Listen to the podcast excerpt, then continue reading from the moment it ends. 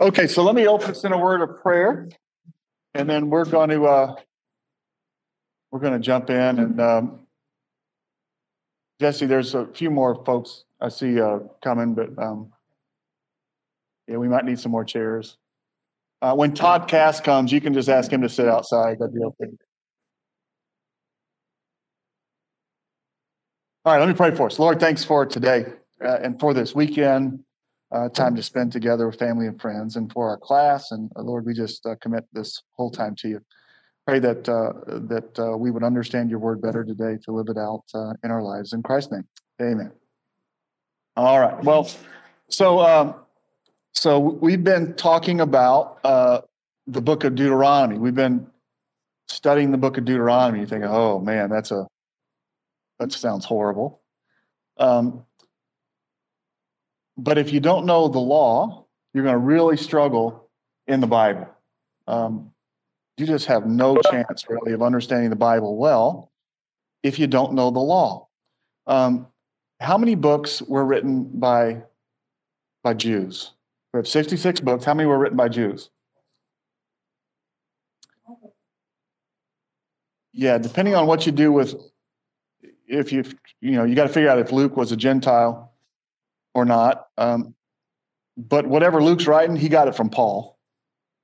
Um, yeah, at the end of uh, the book of Colossians, um, puts puts Luke in the Gentile camp. But anyway, it doesn't yeah doesn't uh, we think, but but doesn't matter. Um, God revealed Himself to Israel and through Israel to the nations, right? And so everything that we read, you know, is either directly from a Jew or it was uh, um, you know, Luke traveling with Paul. Um, in the Old Testament, um, the story of creation is told by Moses in the law. And so the law begins in Genesis uh, and the section that we call the law runs through, you know, so it's the Pentateuch, the first five books Genesis, Exodus, Leviticus, Numbers, uh, Deuteronomy.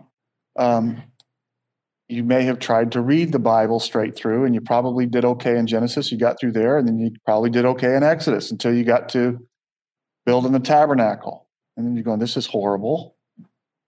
Um, and then you skipped forward to Leviticus, and you went, this gets worse and you just gave up on the whole thing and went back to the New Testament, right? Go back to John or something. But um, but one of the things that that happens is because we um,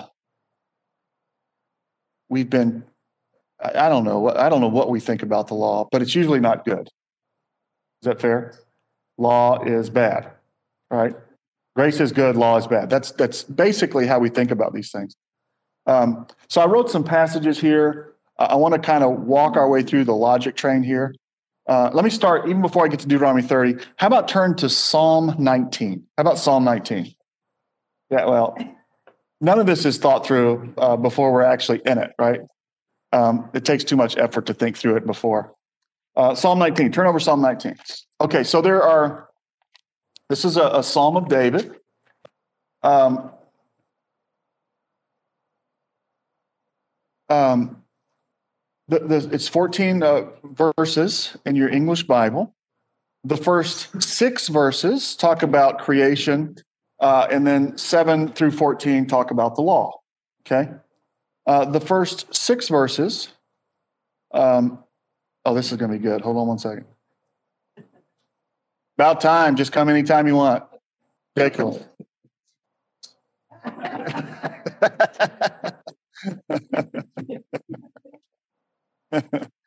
oh, uh, we're we're in uh, Psalm 19. Todd, you know where that is? It's in the Bible. I know. Yeah. Todd was one of our one of my students at the seminary. So, right. That's that's why he's still coming. He's in the remedial program.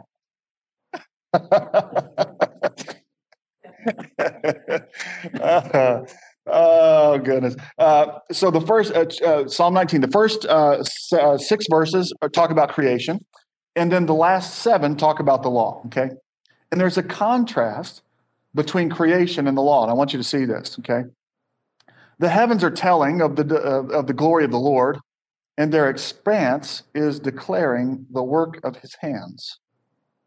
Day to day pour forth speech, and night to night reveals knowledge. But there is no speech, there are no words. Their voice is not heard. So you look at creation and it screams that there is a creator God. You look at the magnificence of creation, um, uh, and it, uh, it declares the glory of God, but it, there's no words. Their line has gone out through all the earth, and their utterances to the end of the world. In them he has placed a tent for the sun, which is as a bridegroom coming out of his chamber. It rejoices as a strong man as it runs its course. Talking about the sunrise as it goes across the sky to the sunset. Its rising is from one end of the heavens, its circuit to the other end of them, and there is nothing hidden from its heat. As great as creation is, it pales in comparison to the law because it does not speak. It doesn't reveal the Lord. It tells there is a Lord, it doesn't tell you about him. Does that make sense? But the law is perfect. Creation, not bad, but the law, perfect. It restores the soul. Is that how you think about the law? What are the chances that David has the correct view of the law and you have the incorrect view of the law? More than likely, right? Um, we'll get to Paul in a minute. Paul's going to say in 1 Timothy 8, the law is good if it's used lawfully. Right? So we'll talk about this, but I just want to want you to hear hear about the law. Uh, the law is it is perfect, uh, blameless. It is tamim, is it is perfect. It it restores the soul. It is uh, the testimony of the Lord is sure, making wise the simple. Uh, something that maybe we could point out here is that when you're reading um, in Hebrew poetry, this is poetry, right? Psalms are poetry. Um, and you'll notice probably in your typeset of your font, um, the, the, the words don't go from margin to margin. Do you see that? it cuts in. It, it kind of goes like this. If you're looking down, the, it goes like this, right? It's saying poetry, poetry, poetry. If you look uh, in the Old Testament story, it goes from margin to margin. Does that make sense? So narrative literature goes from margin to margin. Poetry goes like this. And that's how the editor is showing you this is poetry. In Hebrew poetry, it doesn't. Um, poetry doesn't rhyme, um, but uh, it usually contains what we call parallelism. In other words, um, uh, the law is perfect, restores the soul. Okay, you see that? Um, uh, the testimony of the Lord. So you have the law of the Lord, right? The law of the Lord, of the Lord. Let's do it this way. Is perfect. So this is this would be like A, and it restores the soul. B. Okay. And then what he's going to do is he's going to through, and we're going to, it, it's called, um, what is it called? Synonymous. You know what synonymous means? It's a fancy word. It says the same thing. Synonym, synonymous parallelism. It's saying the same thing over and over again. And every time he restates this, it gets a little clearer what he's saying, right? Um, the testimony of the Lord. So the law of the Lord, the testimony of the Lord, it is perfect. It is it's sure. Making wise the simple. So, why does it restore the soul? It makes wise the simple. The precepts of the Lord are right. They are yashar, right, right in the sense of righteous or just. They rejoice the heart. The commandment of the Lord is pure. It gives light to the eyes the fear of the Lord, right? The law of the Lord, the testimony of the Lord, the precepts of the Lord, the commandment of the Lord, the fear of the Lord. Did you catch that? The fear of the Lord. Where, where do you learn to fear the Lord? The law. It is clean. It endures forever. Doesn't Jesus say something like that? I didn't come to abolish the law, fulfill it. Not one jot or tittle of this law will perish. The word of the Lord, the law of the Lord endures forever. The judgments of the Lord are sure, they are true, they are righteous altogether. They are more desirable than gold, than fine gold, sweeter than honey, and the drippings of the honeycomb. Moreover, by them your servant is warned. In keeping them, there's great reward. For who can discern his errors? Acquit me of my hidden faults. Also, keep your servant back from presumptuous sin, and let them not rule over me. Then I shall be blameless. I shall be acquitted of great transgression. Let the words of my mouth and the meditation of my heart, did you catch that? The words of my mouth and the meditation of my heart be acceptable in your sight, O Lord, my rock and my redeemer. Uh, Deuteronomy chapter 30. Turn over to Deuteronomy chapter 30. Let's see if we can pull this together. In Deuteronomy chapter 30, this is um, what the book of Deuteronomy does is in, is in the first four chapters, Moses reminds Israel of what the Lord has done for Israel. He saved them, he delivered them, he brought them out of Egypt, he's taken them to the edge of the land, and now they're about to take the land. And then in chapter five, he gives them the great commands. Right? These are the great commands that you are to follow.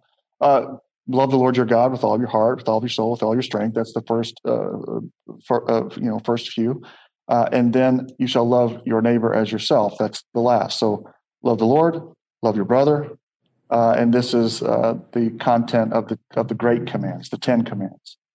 And then in chapter six, hear, O Israel, the Lord is our God, the Lord alone, and you shall love the Lord your God with all of your heart. Uh, exhortation to follow the Lord. And then in chapters seven through 27, he begins to spell out specifically what it looks like to love the Lord your God, to follow his commands. Gives examples, right? Chapter 28, he says, Now here's what's going to happen. Y'all are worthless. You're hard necked, you're stiff necked, you're rebellious people. You're going to reject the Lord. And so when you do, he's going to judge you for it. If you follow the Lord, you'll be blessed in the land, chapters uh, 28, verses 1 through 14. But if you reject the Lord, he's going to judge you. And he's going to put these curses upon you. Chapter 28, chapter 29. And so in chapter 30 says, uh, When these things have come upon you, the blessing and the curse, and you recall them to the mind in the land where the Lord your God has banished you. If they are disobedient and they rebel against the Lord, and if they follow other gods, he's going to kick them out of the land, right? And then in the end, he's going to restore him. He's going to bring him back to the land, and he's going to give him a new heart and a new spirit. Okay? Look at chapter 30, verse 11. This commandment, which I am commanding you today, is not too difficult for you. We think the law is hard, is it? Moses doesn't think so.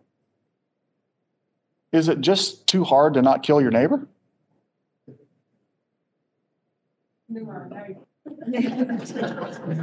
if you knew our neighbor, yeah.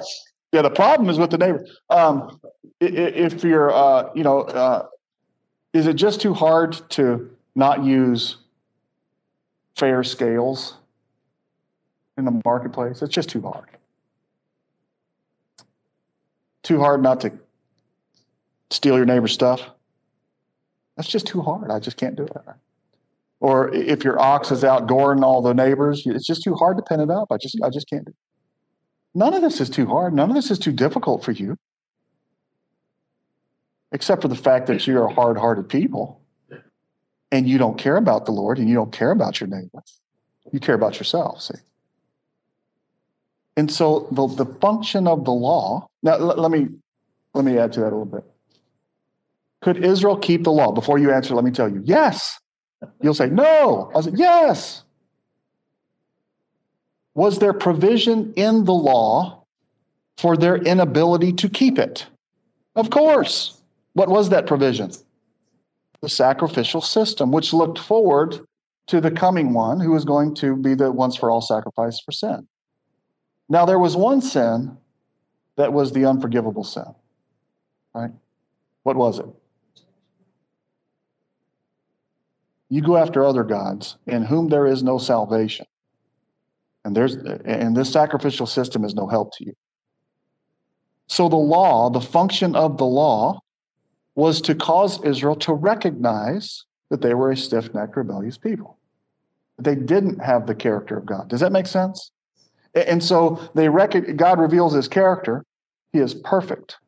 The law is perfect. It, reveals his perfect character. Uh, it is sweeter than honey, right? Uh, if you say, uh, uh, what's the Lord like? You have to go to the law. Compassionate, gracious, slow to anger, abounding in loving kindness and truth. This is the Lord, but by no means leave sin unpunished. How would you know that except by going to the law? And so then you read the law and you're an Israelite and you conclude, um, well, that's not me because I don't care about my neighbor. I don't care about. And what that ought to do is to drive you to repentance and to drive you to faith. Right? Recognizing that the penalty of your sin is death, and therefore you need a covering until the one comes who doesn't cover your sin but takes it away. Takes it away. Now, what did Israel do with the law? Well, what they did with the law uh, is they said, Look here, Gentile, God likes us more than he does you. Right? Uh, you are Gentiles. You are unclean. We are clean. You are evil. We are good. You are wicked. We are righteous. And so they use the law to make themselves righteous. Is that what the law is for? That's not what the law is for. And so look at uh, 1 Timothy chapter 8, chapter 1, verse 8. 1 Timothy chapter 1, verse 8. Uh, Paul is writing to Timothy because there are those who are uh, teaching strange doctrines. These are Jewish people teaching strange doctrines. What, what are the strange doctrines?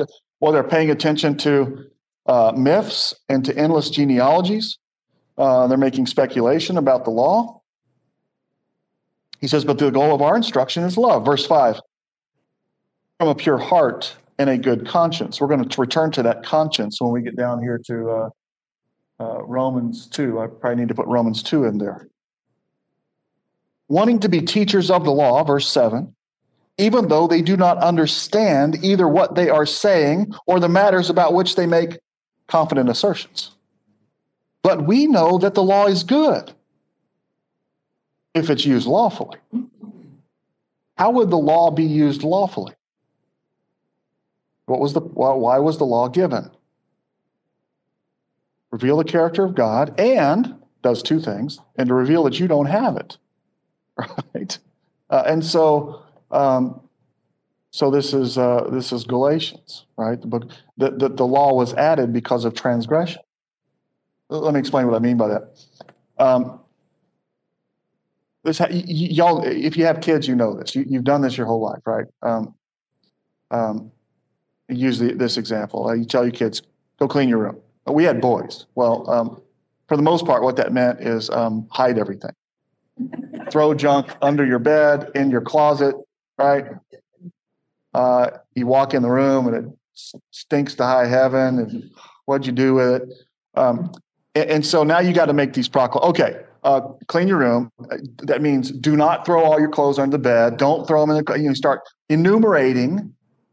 Now, did you no clean your room means clean your room. Well no that's not good enough. See so so so you need a and, and they're like little lawyers they're always trying to get out of it. Well you said so you got to make a new rule okay? You said uh, to put them in the, the drawer. Throw them in the drawer. Okay no you got to fold them only the dirty clothes the dirty clothes go in the, the, the it's, it's just tiresome right? Now um, can you sum up the law? Yeah uh, love the Lord your God and love your neighbors yourself. Well, what if he's got some really nice stuff and I want to take that? Okay, no, you're not allowed to take his stuff. You're not allowed to take his. You're not to lust after your your, your neighbor's uh, wife, your neighbor's uh, possessions, your neighbor's stuff. Not even a little. Not even a little. Can I take some of it? No, you can't take any of it. And, and so this is just the law, right? It just continues and continues and continues. So the law is good if it's used lawfully right? Um, realizing the fact, this is back to chapter 1, verse 9, realizing the fact that the law was not made for the righteous man, but for those who are lawless and rebellious. Why is it made for the lawless and rebellious man? So that he would see what? His lawlessness and his rebellion.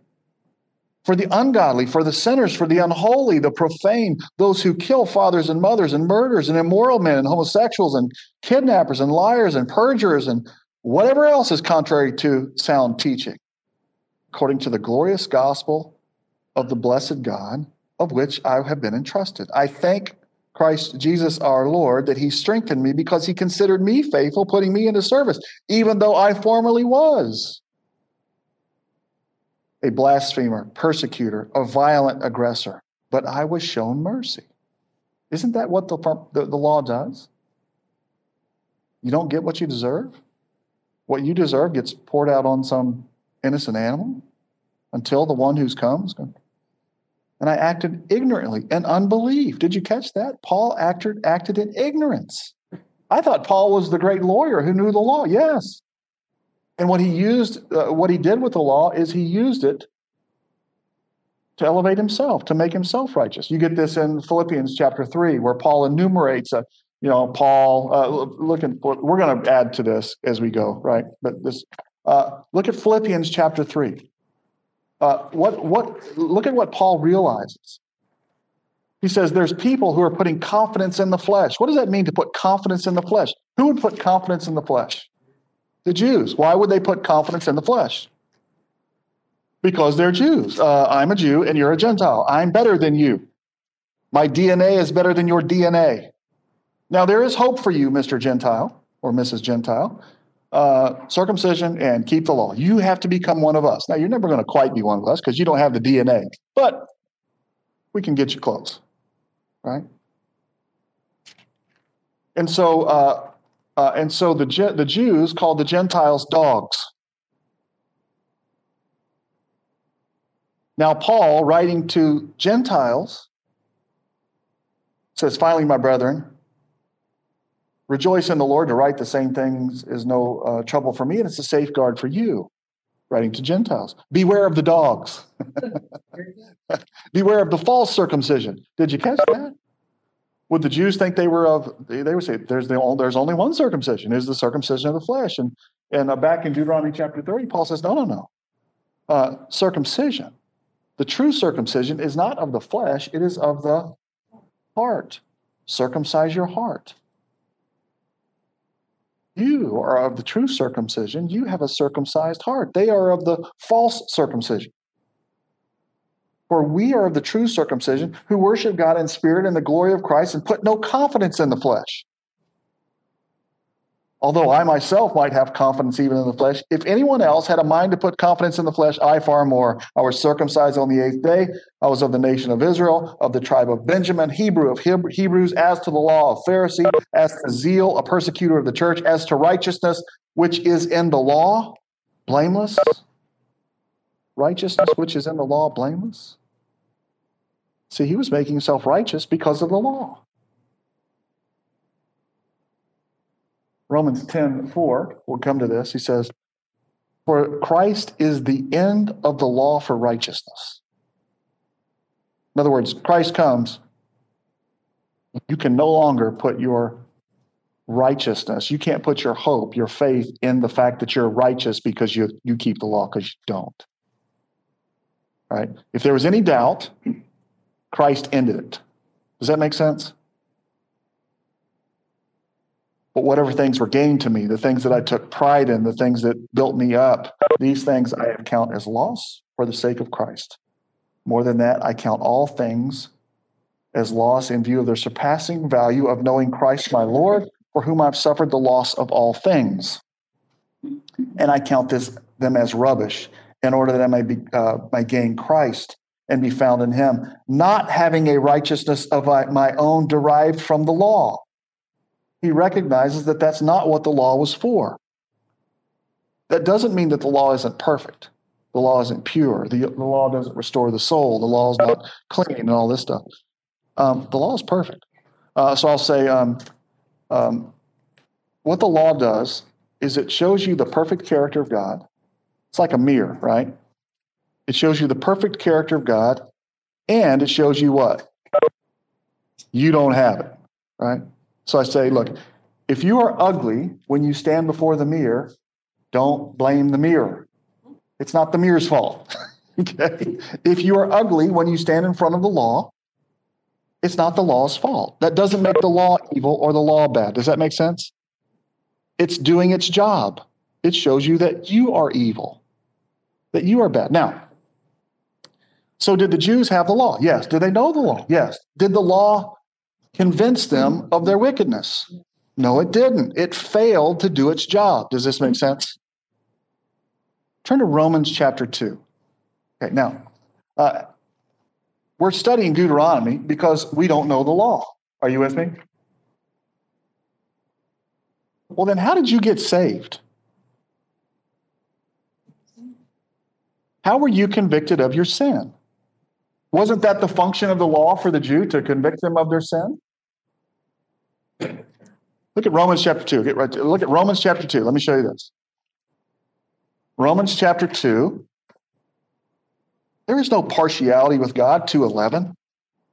For all who have sinned without the law will perish without the law. Who would that be? Without the law. Gentiles perish without the law. And all who have sinned under the law will be judged by the law. Who's that? Jews. For it is not the hearers of the law who are just before God, but the doers of the law. See, the Jew thought he was righteous, redeemed, better than the Gentile because he had the law. It says, having the law doesn't make you righteous. For it's not the hearers of the law who are just before God, but the doers of the law are justified. For when the Gentiles who do not have the law do instinctively the things of the law. This is, goes back to what we're talking about. How did you come to Christ? Well, you recognize you're a sinner. Well, how'd that happen? Because the Spirit convicted you. You didn't know the law, but you knew that you were condemned because this because now the law, weak as it was, couldn't do its job. The Spirit does. The Spirit convicts of sin, and the Spirit convinces you that Jesus is the Christ, and so you have placed your, your faith in Christ, right? So if the Gentiles who do not have the law do instinctively the things of the law, these not having a law become a law unto themselves, uh, in that they show the works of the law written on their hearts, and their conscience either uh, bearing witness, either uh, uh you know accusing or defending them. Their thoughts accusing and defending. Them on the day when, according to my gospel, God will judge the secrets of men's hearts, the secrets of men through Christ Jesus. Right? Uh, that conscience, uh, when we think conscience, um, the, the, word here is soon ados, uh, soon with, ados, seeing, with seeing. In other words, through the ministry of the Spirit, you see what's good and right in the eyes of the Lord. You see with God. Does that make sense? You're not doing what's good and right in your own eyes. That's what you were doing before. Now you see what's good and right in the eyes of the Lord, and you're convicted by it, which was what, which was the function of the law for the Jew, but it failed to work.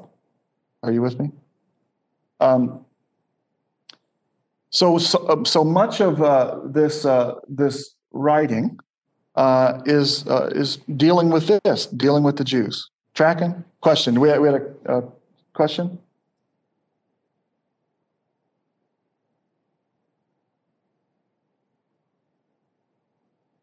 Uh, the law the, the law failed to do its job right?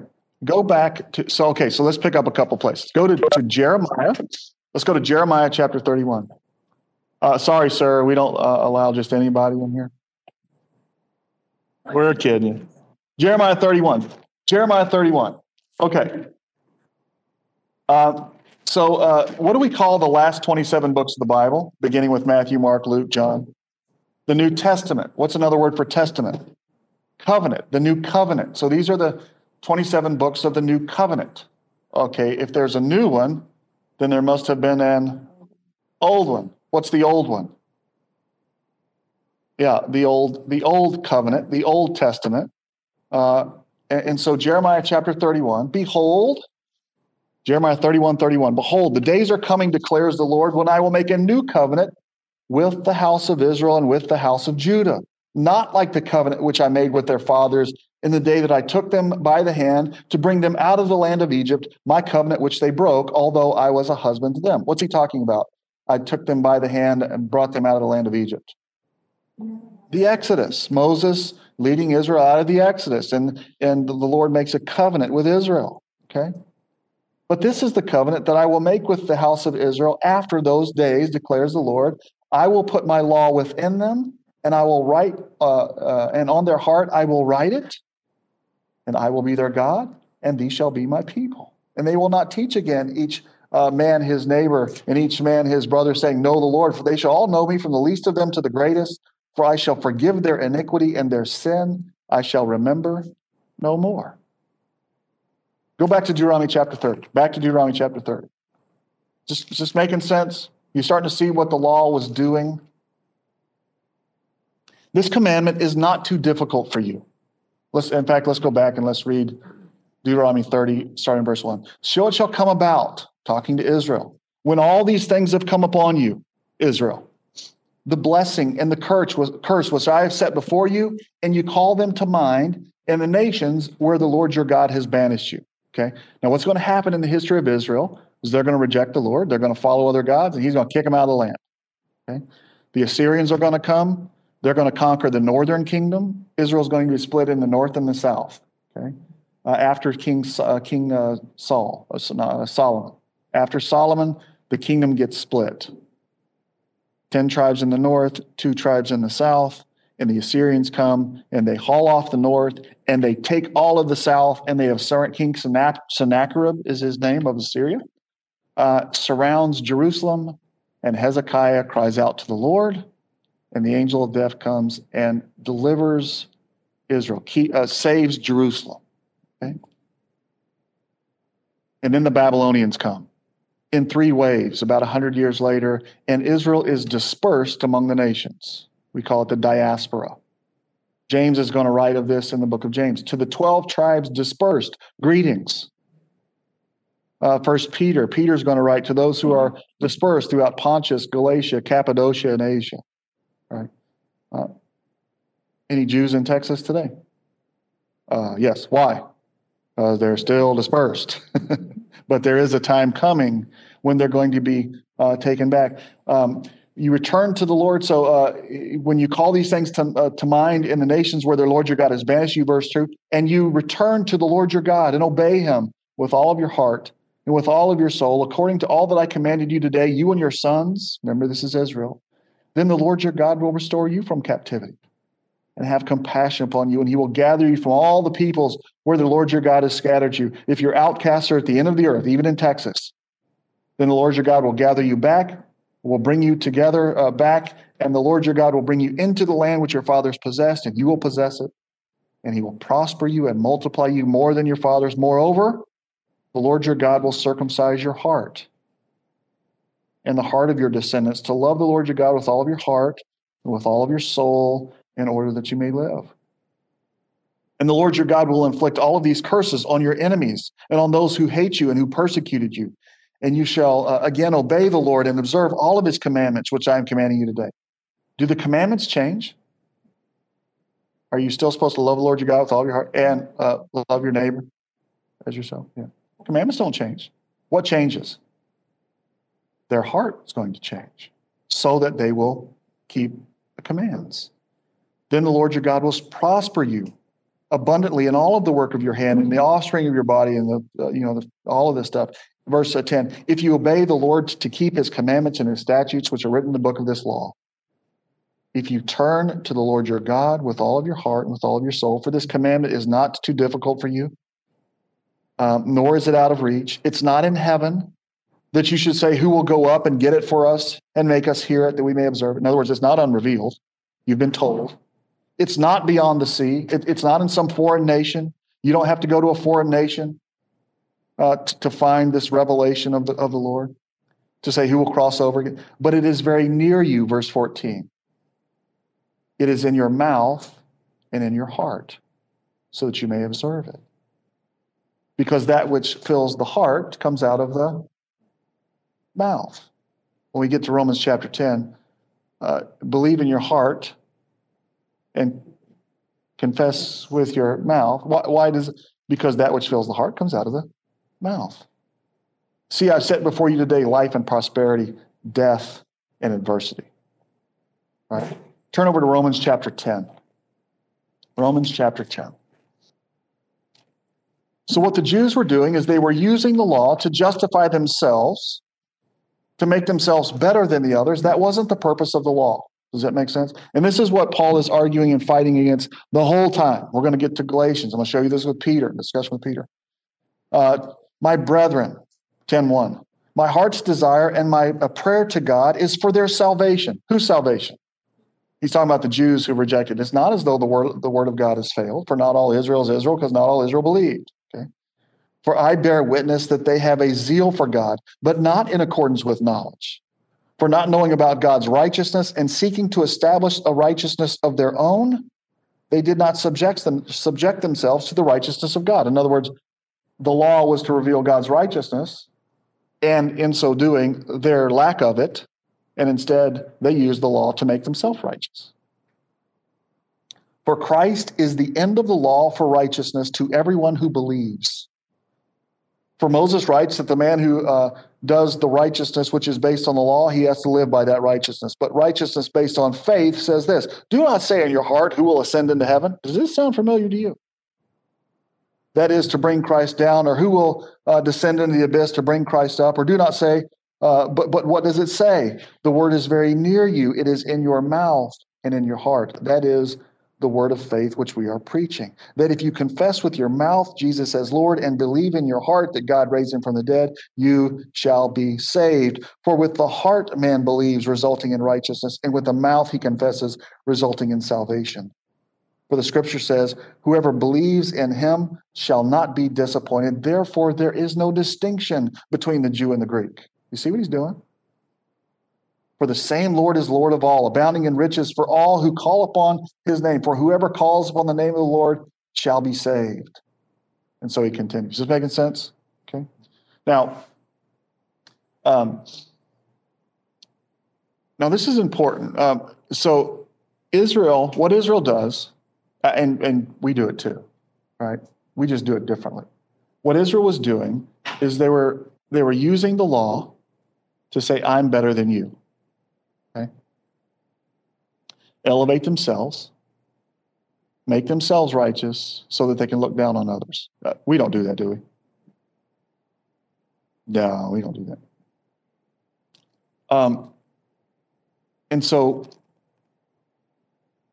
there's a scene uh, that's recorded in Galatians chapter 2. Um, and it, it, relates back to this Acts chapter 10. So let me just tell you the story of what happens. This may be better than been going through. Let me just summarize the story. Here's what happens Great Commission. Jesus tells his disciples that they are going to go and they're going to be his eyewitnesses in Jerusalem, Judea, Samaria, to the ends of the earth. Okay. Um, at this point, um, I don't think the disciples understood what that meant. Uh, so they go out and they're preaching the gospel to the Jews. Acts chapter 2 is the day of Pentecost, and a bunch of Jews believe. Uh, and uh, you, you're, you're beginning to read in Acts 2, 3, 4, all the way through 9, uh, that some are believing, but some of the Jews are rejecting. And then in Acts chapter 10, uh, Peter is down in Joppa. We went there, Israel people. We were there, remember? Um, he was at Simon the Tanner's house. Some of us uh, were there at Simon the, the Tanner's house, and, and he had just healed this girl. Uh, he's staying at Simon the Tanner's house. He goes up uh, to the roof to pray, and he sees a vision. Remember the vision of the sheets coming down and kill and eat. He says, "By no more, by no means, Lord, will I keep, kill any, uh, eat anything unclean." And this happened three times, right? And as he was sitting and contemplating what this might mean, behold, three men knocked on the door. Right? Happens three times. Three men knock on the door. Right? And they're Gentiles. And they have uh, come uh, from Cornelius, a Gentile. And so, um, so these three men say, um, You're supposed to come with us. uh, Cornelius, uh, our master, he has had a vision, and you're supposed to come.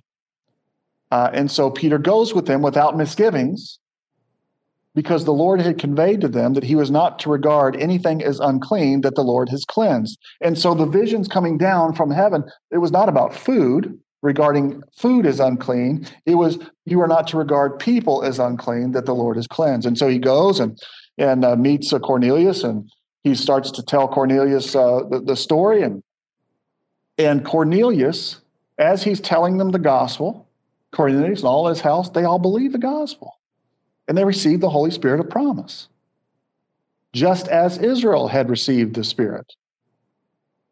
Pick it up in Acts chapter 11. Let me read this to you. This all relates to the law, okay? Um, and so if you don't know the law, none of this makes any sense, okay? Acts chapter 11. Now, in the law, uh, the law didn't allow the Gentiles, the Jews, to hang out with the Gentiles.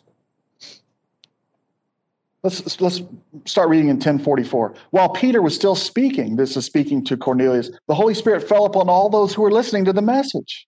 And all the circumcised believers who had come with Peter were amazed because the gift of the Holy Spirit had been poured out upon the Gentiles also. For they were hearing them speaking with tongues and exalting God. And Peter answered and said, Surely no one can refuse water for these to be baptized who have received the Holy Spirit just as we did, can he? He ordered them to be baptized in the name of Christ. Uh, then they asked him to stay on for a few more days. Now, the apostles and the brethren, now just keep reading, okay? None of these chapters or verses were ever there originally, okay? So 11.1 just continues the story. Now, the apostles and the brethren who were throughout Judea heard that the Gentiles had received the word of God. And when Peter came up to Jerusalem, those who were circumcised took issue with him saying, You went to uncircumcised men and ate with them? Why do they take issue? Because the law prohibited this. But Peter began speaking and, and proclaimed, uh, began to explain uh, to them in orderly sequence what had happened. I was in the city of Joppa praying, and I was in a trance and a vision, and certain, certain things were coming down. And a great sheet was lowered down from the four corners of the sky, and it came down to me. Uh, and when I had fixed my gaze upon it and observed all of the four uh, footed animals and uh, of the earth and wild beasts and the crawling creatures and all this stuff, then a voice said, Arise, Peter, kill and eat. And I said, By no means, Lord. I've never uh, eaten anything unclean. Nothing unclean or unholy has ever entered my mouth. And the Lord from heaven answered a second time, What God has cleansed, no longer consider, consider unholy. And this happened three times. And then everything was drawn back up into the sky. And behold, at that moment, three men appeared at the house which I was staying, having been sent to me from, uh, from Caesarea. Caesarea is the city where Cornelius was. Uh, and the Spirit told me to go with him without misgivings. Uh, and these six brethren also went with me. We entered in the man's house, or it was reported to us that he had seen a, uh, an angel in, in his house and saying, "Go to send Joppa and, and send for Simon, who is called Peter, and bring him to uh, bring him here, for he shall speak words to you by which you will be saved, you and all of your household." And as I began to speak, the Holy Spirit fell upon them, just as it did us from the beginning. And I remembered the words of the Lord, which he used to say, John baptized with the water, but you shall be baptized with the Holy Spirit. If God therefore has given to them the same gift as he did to us after believing in Christ Jesus, who was I to stand in God's way? And when they heard this, they quieted down and they glorified God, saying, Well, then, God has granted to the Gentiles the repentance that leads to life. And then the story continues and it talks about uh, Paul, uh, James being killed, and then Paul and Barnabas. Now the story picks back up with Paul. Now Paul is carrying the gospel out there to the Gentiles, and and they're believing the gospel, but a problem arises. Chapter fifteen, right? And in chapter fifteen, some of the men. Uh, so, so so in chapter uh, fourteen, uh, Paul is sharing the gospel. The Jews are rejecting his his gospel. He's stoned for teaching what he's teaching. Uh, and uh, uh, and so uh, they go to Antioch. Uh, and now some of the men from Judea came down to where Paul was teaching, and they were taking issue with Paul. And they said, Unless you are circumcised according to the custom of Moses, you cannot be saved, talking about the Gentiles. And when Paul and Barnabas uh, had a great dissension and debate with them, it was determined that Paul and Barnabas and certain others should go up to Jerusalem to the apostles and to the elders concerning this issue. Therefore, having been sent on their way by the church, they were passing through Phoenicia and Samaria, describing in great detail the conversion of the Gentiles, and they were bringing great joy to all the brethren. And when they arrived in Jerusalem, they were received by the church and the apostles and the elders, and they reported all that God had done with them. But certain ones of the sect of the Pharisees who believed, right, so these were Jewish Pharisees who had believed the gospel, stood up saying, It is necessary to circumcise the Gentiles, to circumcise them, and to direct them to observe the law of Moses. And the apostles and the elders looked into this matter. And after there had been much debate, Peter stood up and said, Brethren, you know that in the early days God has made a choice among, among you that by my word the Gentiles would hear the gospel and believe, talking back about chapter 10. And God, who knows the heart, bore witness to them, giving them the Holy Spirit, just as he did us also. And so he's made no distinction between them and us, cleansing their hearts by faith. Now, therefore, why do you put God to the test by placing upon the neck of the disciples a yoke which neither our fathers nor we have been able to, to bear? But we believe that we are saved through the grace of our Lord Jesus Christ in the same way as they are also.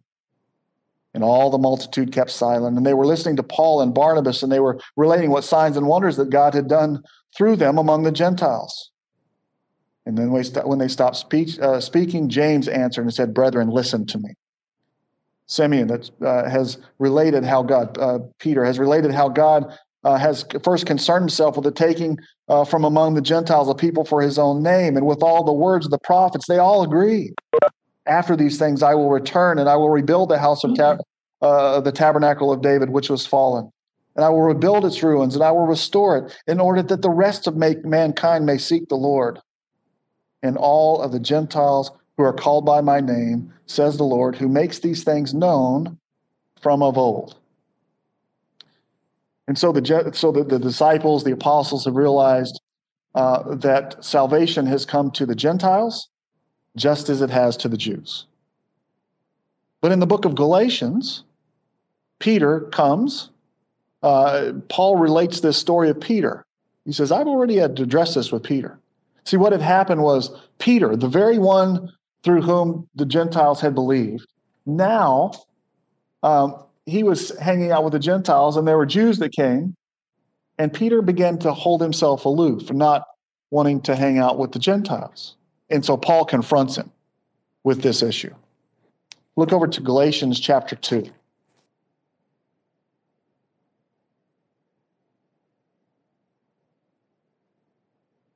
Romans, Corinthians, Galatians chapter 2. Let's pick it up in verse uh, 11.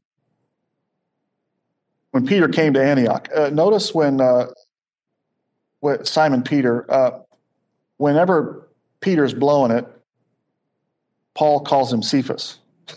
he doesn't call him Peter. Uh, uh, Peter up on this rock, Peter's name means rock upon this rock. He says, Cephas. He ain't acting like Peter. Uh, when Cephas came to Antioch, I opposed him to his face because he stood condemned. For prior to the coming of certain men from James, he used to eat with the Gentiles. But when they came, he began to withhold himself, uh, to, to uh, withdraw and hold himself aloof, fearing the party of the circumcision. And the rest of the Jews joined him in the hypocrisy, with the result that even Barnabas was carried away by their hypocrisy.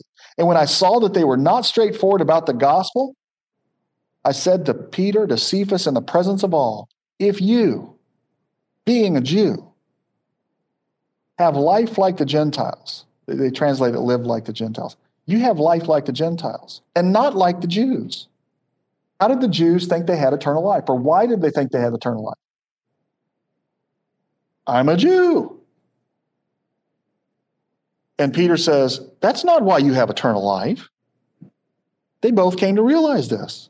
You don't have eternal life because you're a Jew, you have eternal life because you have faith. The law, if the law did its job in the Old Testament, and it did with the remnant, then they believed in Christ. They were looking for the Christ to come. If you, Peter, being a Jew, have life like the Gentiles and not like the Jews. How did these Gentile believers know they had life? By faith in Christ. So Peter and Paul have come to faith in the same way as the Gentiles. If you, Peter, being a Jew, have life like the Gentiles and not like the Jews, why do you compel the Gentiles to be Jewish? Look, we are Jews by nature and not sinners among the Gentiles. Nevertheless, knowing that a man is not justified by works of the law, but through faith in Christ, even we believed in Christ, since by works of the law shall no faith be justified, or no, flesh be justified that we may be justified by faith in Christ and not by works of the law, since by works of the law shall no flesh, uh, flesh be justified. But if while seeking to be justified in Christ, we ourselves are found to be sinners, is Christ a minister of sin? May it never be. For if I rebuild what I have destroyed, I prove myself a transgressor. What's he saying? If I if I recognize I'm a sinner, I place my faith in Christ, and then I go back to the law, you know what the law is going to do? It's going to convict me again. If I rebuild that which I have torn down, if I rebuild that which once destroyed, I prove myself a transgressor. For through the law, I died to the law. The law did its job. It pointed out I was a sinner, Paul says, Peter says. And so I realized there's no salvation in the law, there's no deliverance in the law. Does this make sense? I have been crucified with Christ, and it is no longer I who live, but Christ lives in me. In the life I now live in the flesh, I live by faith, not by law keeping. Tracking? So, uh, what's going on here in Galatians chapter 2 and 3 and 5 is that Paul is um, reminding these Galatians who are believers and who have left faith, and now they're going to law keeping. He says, What are you doing? You fools. Who has bewitched you? It's a fancy word. Um, this is all I want to know from you. Chapter 3. Look over chapter 3. This is the only thing I want to know from you. 3 2. Did you receive the Spirit by works of the law? Of course not, because you Gentiles don't even know the law. If you get the Spirit through the law, who would have it? And who wouldn't? Right. But who has it? The Gentiles and the Jews who did what? Realized that that wasn't the function of the law. Right? So, did you receive the Spirit by works of the law by hearing through faith? Are you so foolish? Having begun by the Spirit, are you now being perfected by the flesh? Are you now putting confidence in the flesh? Now, let's stop there because I think that it's easy to start blaming the Jews, right? And say, well, you guys don't get it. Uh, they didn't get it. They're evil. Um, well, um, their problem is our problem. They just did it a different way. Um, I am better than you. Um, we all do this, right? Um, the Jews just had a special way to do it. Said, We are God's chosen people. God loves us. He chose us. We're better than you. Of course, they forget in Deuteronomy 8 to Deuteronomy 9. It's not because you're more righteous that I chose you. It's not because you're stronger than the other nations I chose. I chose you basically because I picked you. So you have no reason to be prideful at all. Right? I am a Christian. You are a pagan. Well, The only reason you can claim to be a believer is because the Holy Spirit did its job and convicted you of your sin. It wasn't because you decided to believe it, although you did. It's because the Spirit convicted you of your sin. And you recognized then through the ministry of the Spirit you were a sinner and recognized that the only hope you had was in Christ. And so you believed. And you have no idea what any of that meant, right? Um, I've come to realize that even seminary students, we don't have the first clue what we're talking about. You believe that Jesus died on the cross for your sins? Yes. Can you define anything in that sentence? You believe. What does that mean? I don't know. That Jesus, the Christ, Yahweh saves. That's what his name means. uh, Yeshua, Jesus, the Christ. Now, the first clue that that's a title, anointed king of. You didn't know any of this when you believed the gospel. You might as well have thought that Christ was his last name that he wore on the back of his football jersey, right? Christ. Died on the cross. Substitutionary atonement. Anybody have substitutionary atonement in mind when they believe the gospel? Don't know what it was. Don't even know what it means. Awful fancy terms. Uh, hypostatic union. Is it just enough to believe that Jesus was a guy who? No, no, no. You got to believe that Jesus is uh, fully God, fully man. I don't know how that works. Um, who died as a substitute in your place for your sin. Define that. Well, sin's doing bad stuff. Uh, like what kind of bad stuff? I don't know, going to the bowling alley. Acting like those other people act. Not like I act. I'm not a sinner. Right? That's why I put bowling in there. Drinking, smoking, bowling, dancing, you know, all that stuff. Whatever your list is, that's not the list. You don't get to determine it. Who determines the standard? And what is it?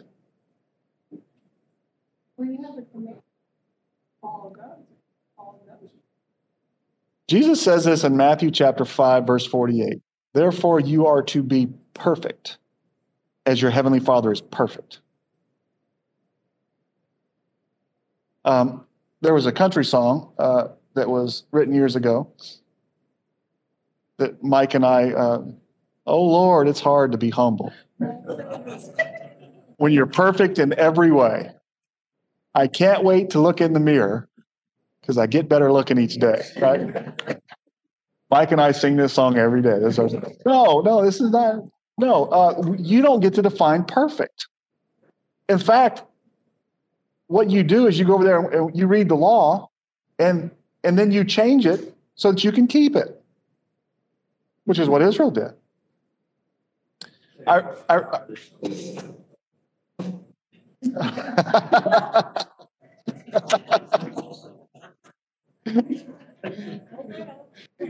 get better looking each day. I'm telling you. uh, oh Lord! Uh, no, um, I, I, remember when I was in a uh, one of our classes with uh, with Dr. Jeff Bingham, and he said this, and it, all of a sudden it made sense. He said, You know, the problem with how we share the gospel is we say, uh, Do you ever do, you ever tell a, a lie? Have you ever, well, then you're a sinner. He says, No, that's exactly opposite. You're not a sinner because you sin. You sin because you're a sinner. You do what you are. And so the word sin comes from the Old Testament. It means to miss the mark. Kata, to miss the mark. What's the mark? It's God's perfect character. So not only do you not, not only do you miss it, you never hit it. I don't even know what it is. Because when I try to read it, I try to make it what's good and right in my eyes. I try to justify myself with it. I don't even know what the character of God is. I know enough to know I don't have it. Ask anybody around me, they'll tell you that too, right? Um, that you do what you do because of what you are. You are to be perfect as your Heavenly Father is perfect. And so you stand before the Lord condemned. And so, what do you need? Mercy. You need mercy. So you see your brother, your sister in hunger and thirst and nakedness and lack of things. You see the orphan and the widow and the alien and the poor.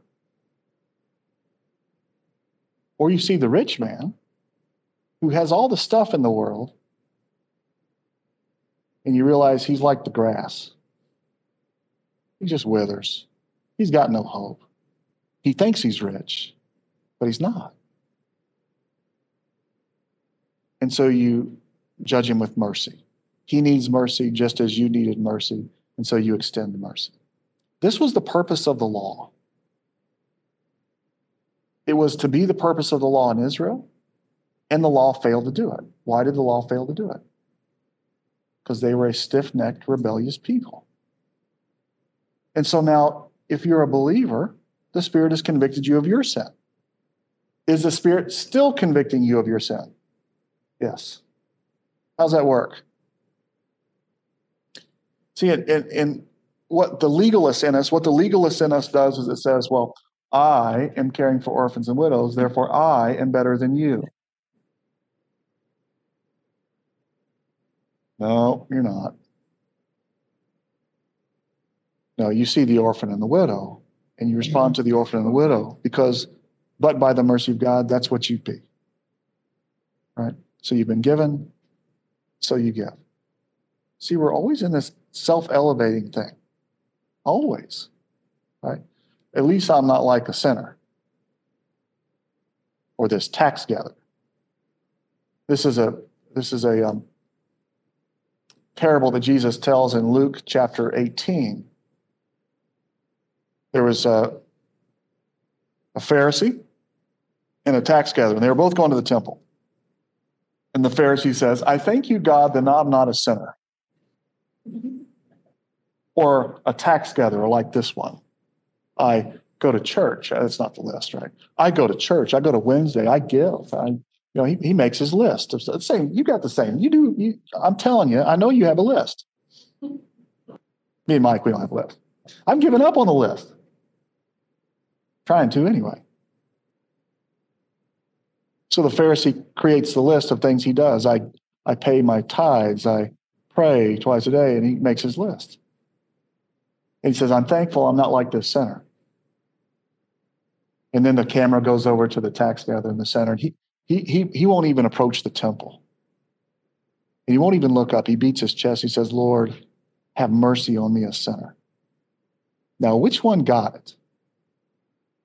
Which one went home justified? And which one didn't? So we do the same thing. So when we read the law, so as we're going through all these uh, the law, if if you're not reading in the law,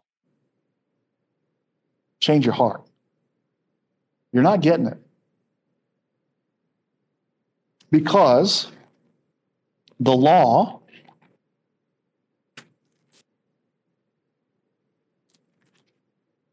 is perfect. It restores the soul. The testimony, the testimony of the Lord is sure. It makes wise the simple. The precepts of the Lord, they are they're just. They're right. They rejoice the heart. And the commandment of the Lord is pure, gives light to the eyes.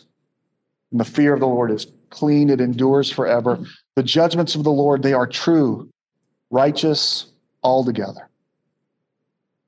They're more desirable than gold, even fine gold, sweeter than honey, even the drippings of a honeycomb. Moreover, by them your servant is warned. In keeping them, there is great reward. For who can discern his errors? Acquit me of my hidden faults. How about that one? Convict me of my hidden faults, those things that I blind myself from seeing. Keep your servant from presumptuous sin. Let them not rule over me. Then I will be blameless and I'll be acquitted of great transgression. Let the words of my mouth and the meditation of my heart be acceptable in your sight. O Lord, my rock and my redeemer. That's not bad. That's not bad. Is the law bad? It's perfect. Now, are you bad? Yes. How do you know it? How was Israel to know it? Yeah. Yeah. Uh, and so now the Gentiles who don't have the law do the things of the law. they love the Lord their God, and they, they love their neighbor as themselves, then the world sees it. And the world will know that you are my disciples by how you yourself. love one another, how you love one another. So if we want the world to know that we are his disciples, then I guess we need to get on with loving one another. I think we need to end right there. Good? One question. Yes. Yep. Can you tell me in the Bible the passage of one the paraphrase? Um, to which much is given, much is expected. Uh, so uh, that one, um, It be in various places. yeah, it's in, uh, yeah, it's it's Corinthians. Uh, let me, I'll have to find it. Let me, I'll find it for you in a minute. Uh, First Corinthians, but it's not in that in the context we think it is. So let me, I'll find it. Um, I got to run the program for a minute. Um, uh, what are you given that you didn't receive? I'll find it for you. I'll find it for you in a minute. Yeah, it'll pop in in a minute. Um, good. Convicting? yeah, yeah, it is. Yeah. That's okay. Let the Lord work on your heart. It's wicked anyway. You might as well, it needs straightened up. Let me pray for us. Lord, thanks for our time. Thanks for our friends who've come from out of town and and uh, this weekend where we've got to catch back up. And, and Lord, thank you for the church. Pray for Pastor uh, and Leslie as they are traveling back from uh, from Kentucky, that you bring them back uh, back safely, and uh, for the ministry that's going on here at the church. And Lord, pray that through the ministry of your heart, you, of your soul, of your spirit, you change our hearts, and that uh, we would learn to love each other well. Is our prayer. And so, Lord, we need your help in it. So we'll commit it to you in Christ's name. Amen.